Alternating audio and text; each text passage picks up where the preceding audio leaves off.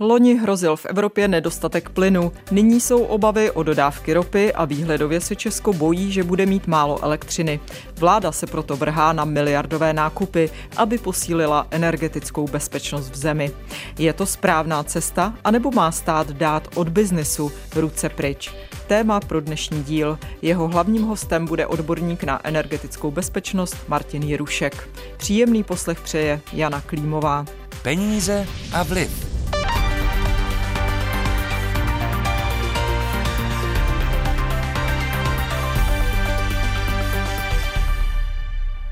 Spanělá jízda investic státu energetikou začala loni nákupem kapacity nového terminálu na skapalněný plyn LNG v Nizozemsku na pět let, který vyjednal ČES.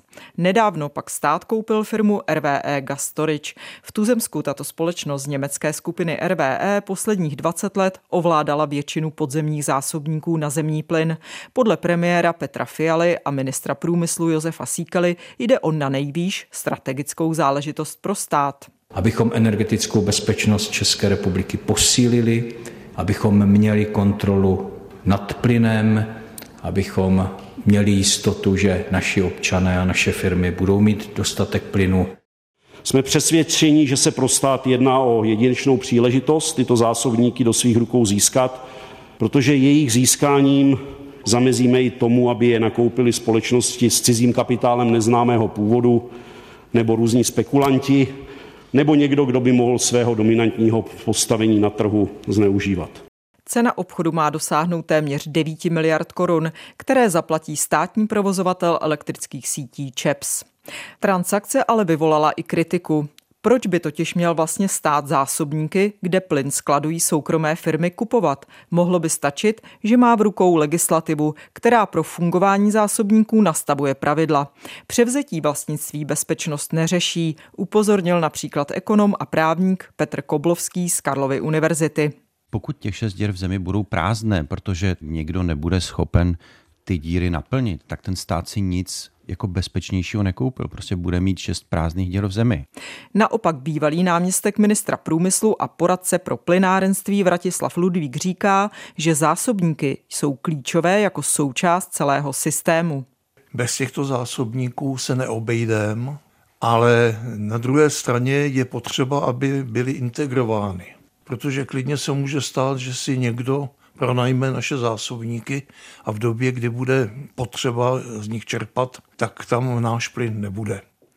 U zásobníků se tak stát s investicemi zřejmě nezastaví. Zvažuje i koupy firmy Net4Gas, která provozuje v Tuzemsku transitní potrubí na zemní plyn. Firmu vlastní zahraniční fondy Allianz a Borealis podíly 50 na 50 a podle neoficiálních informací ji chtějí prodat. Situace společnosti rozhodně není jednoduchá. V minulosti investovala do potrubí, které český systém napojoval na plynovody vedoucí ruský plyn z Německa, jako byl třeba Nord Stream, jenže po ruské agresi na Ukrajině Nord Stream zůstal mimo provoz, Rusko zastavilo část dodávek plynu do Evropy a Gazprom tak přestal před koncem loňského roku platit transitní poplatky.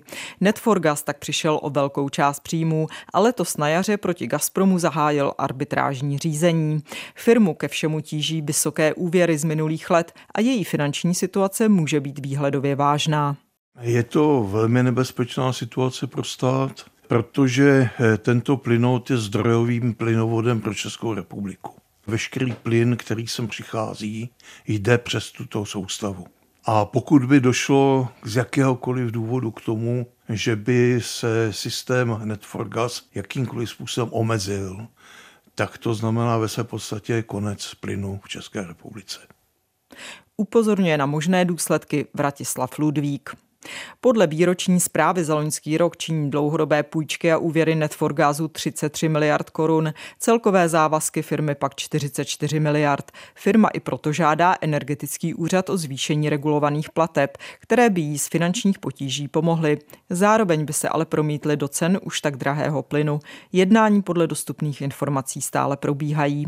Stát by také chtěl uzavřít nové dlouhodobé smlouvy na dodávky LNG. Ministr průmyslu Síkela nedávno mluvil o jednáních se zeměmi, jako je Katar, Omán či Alžírsko a nejen kvůli tomu připravuje vznik státního obchodníka s plynem. Začíná se ukazovat, že jednání na vládní úrovni mohou být výhodou i z hlediska dosažení ceny. Jak už jsem řekl, já nevylučuji vznik státního obchodníka, jehož úkolem by bylo primárně pořizovat potřeby a primárně v oblasti plynu vlastně pro ty instituce a pro ty subjekty, které jsou nějakým způsobem napojeny na stát. To znamená pořídit to minimální množství plynu na základě středně nebo dlouhodobého kontraktu pro nemocnice, státní zprávu a samozřejmě součástí toho může být i výhoda zahrnout pak třeba do toho nějaký sociální tarif řekl ministr Síkala Českému rozhlasu. A jak jsme zjistili, stát se vydal na nákupy i v oblasti výroby pohoných hmot. Prostřednictvím státního mera jedná o koupy podílu firmy Shell v německé rafinérii Miro v Karlsruhe.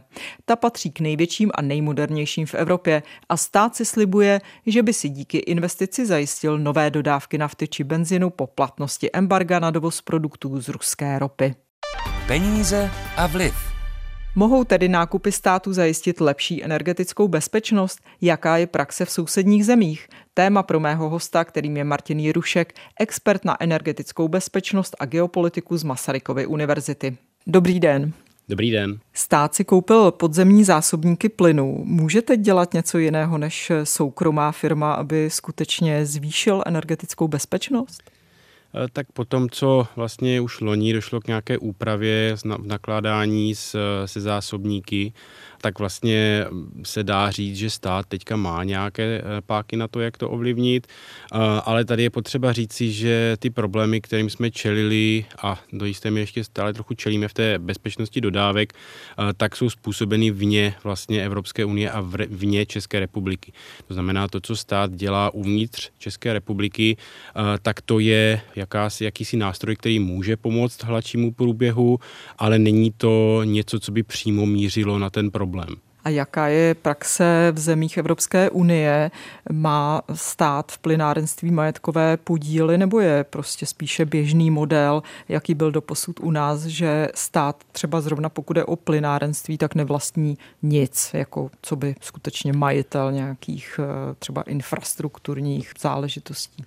Eh, tak je to různé. Je to skutečně různé, liší se to, eh, jsou nějaká částečná účast státu je celkem běžná, ale je to většinou nerozhodující část a to platí jak v těch zásobnících, tak třeba i v té, v té přenosové infrastruktuře.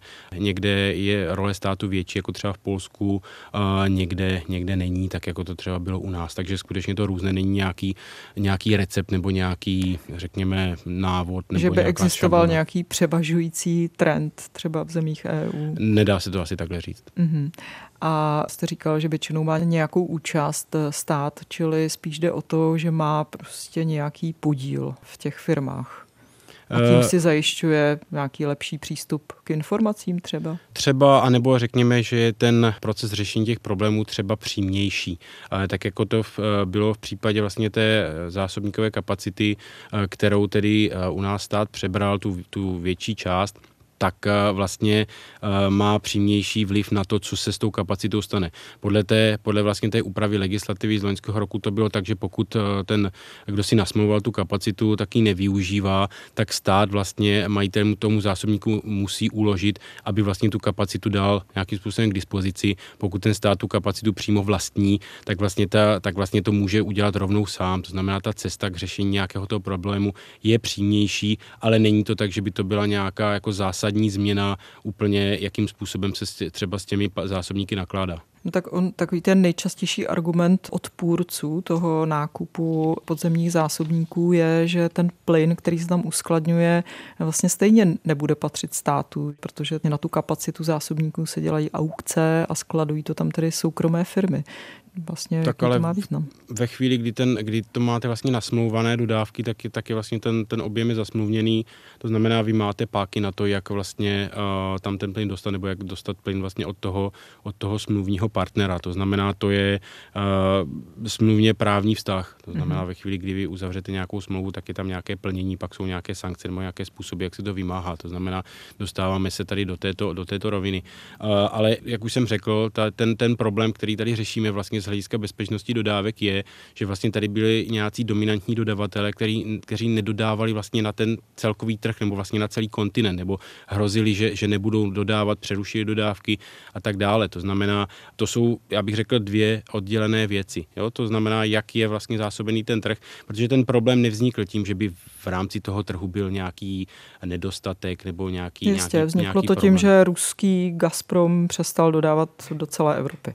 Přesně tak, přesně tak. To znamená, uh, není to tak, že by, ty, uh, že by ten trh, jak je nastavený teď, nebo jak byl nastavený, že by selhal, že by neměl prostě nějaké mechanismy, jak vymáhat to, co bylo dohodnuto, hmm. nebo že by tam byla nějaká legislativní díra. Hmm. Uh, tohle v zásadě nebylo potřeba, potřeba opravovat.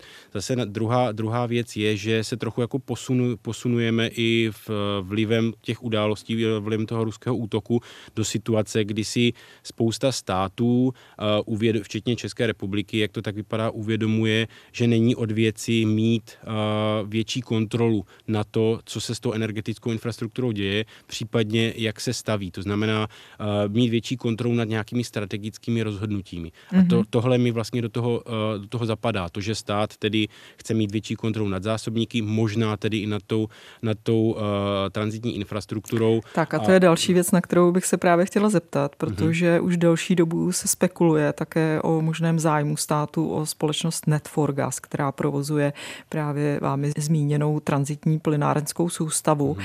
a podle všeho je tedy také na prodej.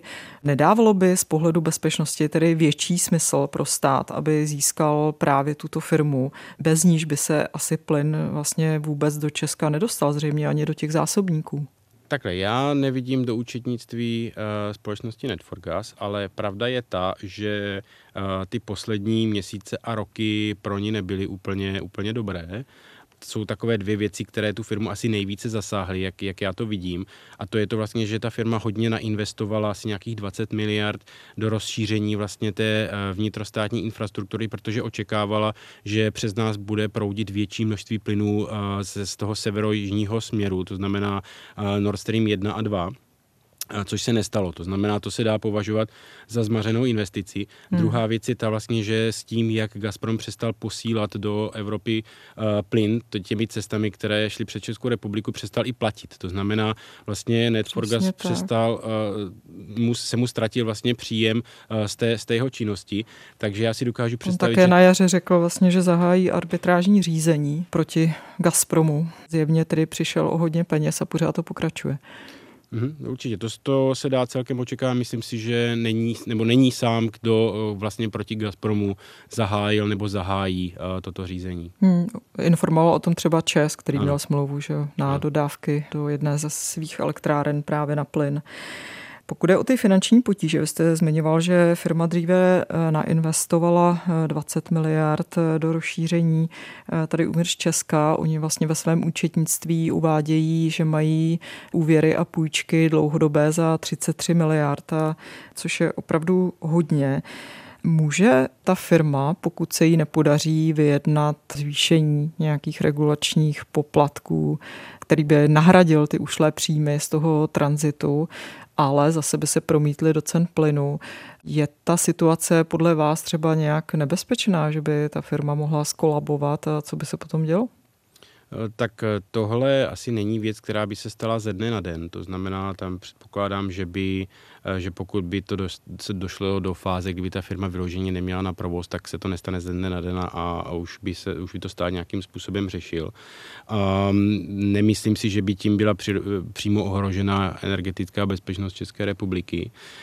Um, na druhou stranu já si dokážu představit, vy jste zmiňovala to, že, ten, že ta firma je pravděpodobně na prodej a já si dokážu představit i jiné důvody, proč by ta firma mohla být na prodej, mm-hmm. což, mi, což mi dává takový, takový, řekněme, signál, že tedy se o tom bude jednat delší dobu, než se něco stane, protože je to firma, kterou vlastní vlastně společnosti Allianz a je tam, je tam investiční fond uh, kanadský mm-hmm. a já si dokážu představit, že protože to je firma, která se zabývá dodávkou vlastně fosilních paliv Evropské, v rámci Evropské unie, což je oblast, která, kterou čeká stagnace, stagnace a pokles a fosilním palivům, fosilní paliva to budou mít čím dál těžší v Evropské unii. Já si dokážu představit, že tyhle firmy, konkrétně tyhle firmy, by mohly chtít se takové, takové firmy ze svého portfolia zbavit.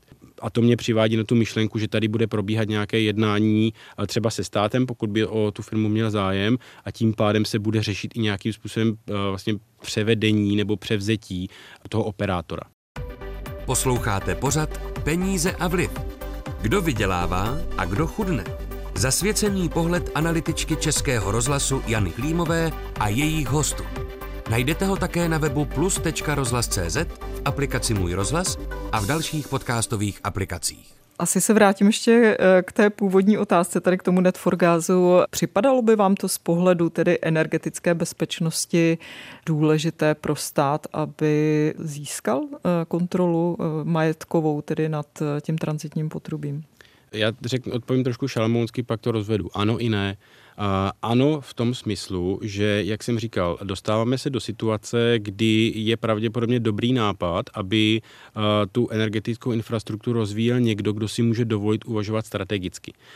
Protože vlastně rozvoj energetického sektoru za poslední, řekněme, 10, 15, respektive možná poslední dvě dekády, tak byl vlastně určován trhem. Hmm. Tím, co se vyplatí. A to, to znamená, jaké zdroje se vyplatí postavit, jakou infrastrukturu se vyplatí postavit. A, ale taková, takové uvažování vám nedovolí eh, činit strategické dlouhodobé rozhodnutí, které se může a nemusí vyplatit. Eh, řeknu třeba nějaké plynové propojení třeba do Polska. Přesně tak, a, takový známý eh, plynovod Štork 2, který se nepostavil přesně z důvodu, podle mého názoru tedy, že se prostě ekonomicky nevyplácel.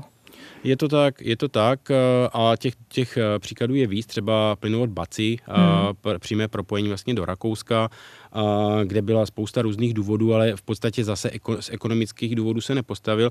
Pokud tady bude nějaký aktér, který bude moct udělat to rozhodnutí strategicky bez ohledu na to, zjednoduším, bez ohledu na, nějaké, na nějakou, nějaký finanční dopad, tak to z hlediska energetické bezpečnosti je lepší protože, ten, protože to je v podstatě taková pojistka. Propojení, náhrda, eh, posílení propojení, rozšíření hmm, potrubí a tak dále. A argumenty pojistka. proti?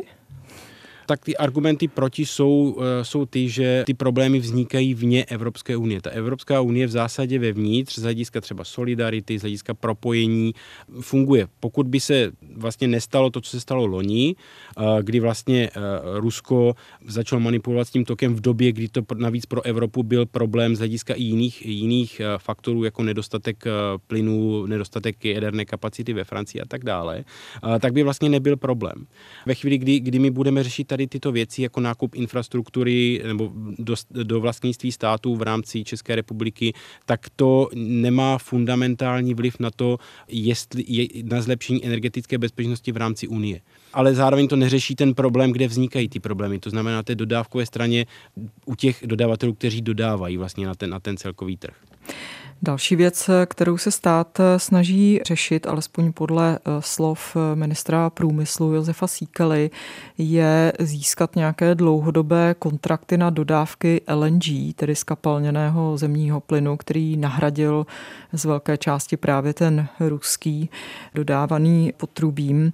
Je podle vás toto cesta, jak zvýšit bezpečnost těch dodávek plynů ze zemí, o kterých mluvil právě pan Síkela, jako jsou třeba Katar, Oman, Alžírsko? A je to reálné, že se státu podaří uzavřít takové dlouhodobé smlouvy? Určitě to reálné je.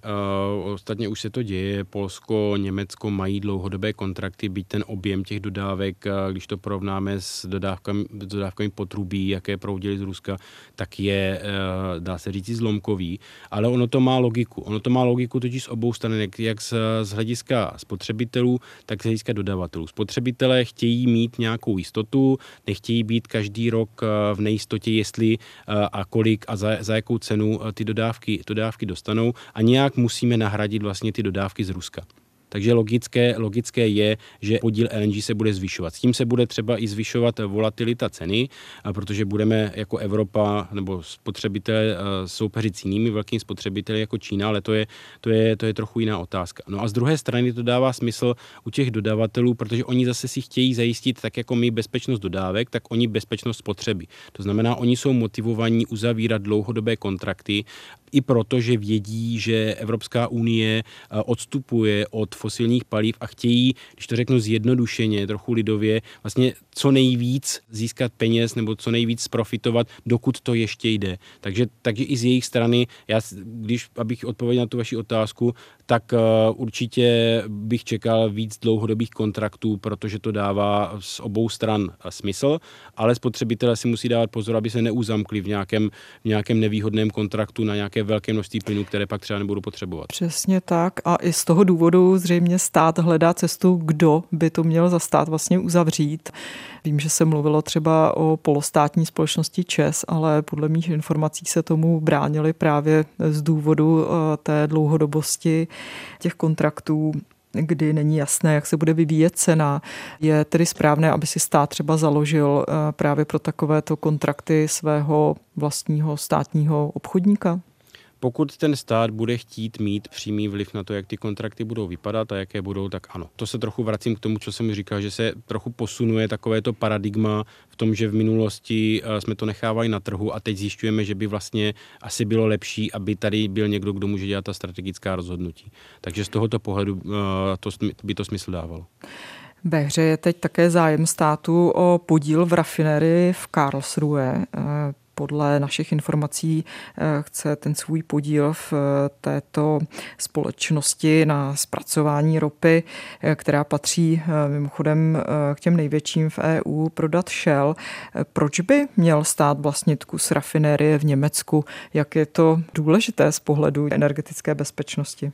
Je to podobné, jak už jsem říkal v těch předchozích odpovědích. Je tady nějaká, řekněme, přímá návaznost státu ve chvíli, kdyby byla nějaká krize, kdyby třeba chtěl ten trh uklidnit uh, nějakou dodávkou, tak jako podobně je to třeba v případě strategických uh, ropných rezerv, jak to mají třeba Spojené státy.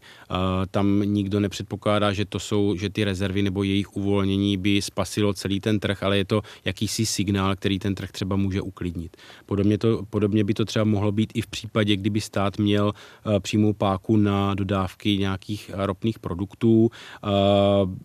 Byť teda to množství, uh, zase mám jenom omezené informace tady o tomto, ale to množství, o které se jedná v té kapacitě té rafinérie, nevím, jestli by, jestli by uh, spolu s tím, jaká je kapacita v rámci České republiky v těch rafinériích, které tedy patří soukromým subjektům, jestli by to dorovnalo celkovou spotřebu České republiky. Zase tam jsou ve hře soukromé kontrakty, protože přestože uh, ty rafinérie v České republice nepokryjí celou spotřebu České republiky po těch ropných ano, produktech. chybí asi třetina. Tak zároveň zároveň, zároveň ale nějaké ropné produkty vyvážejí. Ale to jsou soukromé subjekty. Jo, takže, takže tady se e, jako nedá úplně uvažovat v tom smyslu, e, kolik vyrobíme, kolik, kolik spotřebujeme a tak dále, protože do toho vstupují, vstupují e, soukromé kontrakty. Ale jak říkám, nějakou, nějaký smysl by to možná dávalo v tom, v tom, že by stát měl jakousi symbolickou páku nebo symbolickou možnost ukázat, že tedy může třeba, na ten trh dodat nějaké produkty. Ano, obzvlášť třeba pro nějaké krizové situace nebo něco takového, to možná. Může, může být. Další, další věc je, že tam je v blízkosti vlastně ten uh, transalpínský ropovod, ale tohle je ta klíčová věc pro energetickou bezpečnost České republiky, protože jeho rozšíření, eh, které probíhá, mělo by být, eh, myslím, do dvou let by mělo být hotovo, tak to bude vlastně klíčové pro, pro to, aby se Česká republika definitivně zbavila vlastně závislosti na ropovodu družba. Ropovodem družba se právě k nám dováží ruská ropa a zpracovává se tady v českých rafinériích, vyrábí se s ní pohonné hmoty. Právě už jsme zmínili, že třetina pohonných hmot, hlavně tedy nafty, se musí dovážet do Česka. Teď ale začne od prosince platit embargo právě na vývoz ropných produktů z ruské komodity. Ohrožuje to podle vás nějak zabezpečení dodávek v Česku, protože pokud by tedy to embargo vývozu platilo třeba pro Slovensko, odkud se k nám dováží část těch pohoných hmot, tak nebyl by tady nedostatek? Takhle, já si nemyslím, že by hrozil nějaký nedostatek, podobně jako žádný nedostatek eh, komodit, ať už plynu nebo ropy, nenastal loni. Ten problém, kterému jsme čelili, byl, byl cenový. Hmm. A vlastně mluví se o selhání trhu a energetické krizi. Já se vždycky to snažím trošku poopravit, říkám, ta krize nebyla energetická, ta byla ekonomická. A, a to podobně vidím i tady, protože ten trh vlastně s ropou i s ropnými produkty je e, poměrně flexibilní, to znamená ve chvíli, kdy tady nebudou uh, nějaké ropné produkty od nějakého konkrétního dodavatele, tak se vždycky dají dovést odinut. Uh, tady bych problém neviděl. Uh, nemůže, nemůžu samozřejmě vyloučit, protože se ten trh uh, citlivě reaguje na různé signály, tak se v takovém případě dá předpokládat, že, že ceny porostou. Ale tak oni rostou už teď u pohonných tak, hmot. Tak, eh, to jsem se k tomu chtěl dostat, protože, eh, protože vlastně mnohem větší vliv na, na ty ceny eh, těch komodit a konec konců i na té benzínové pumpě má to, že vlastně Rusko spolu se Saudskou Arábií v současné době škrtí produkci.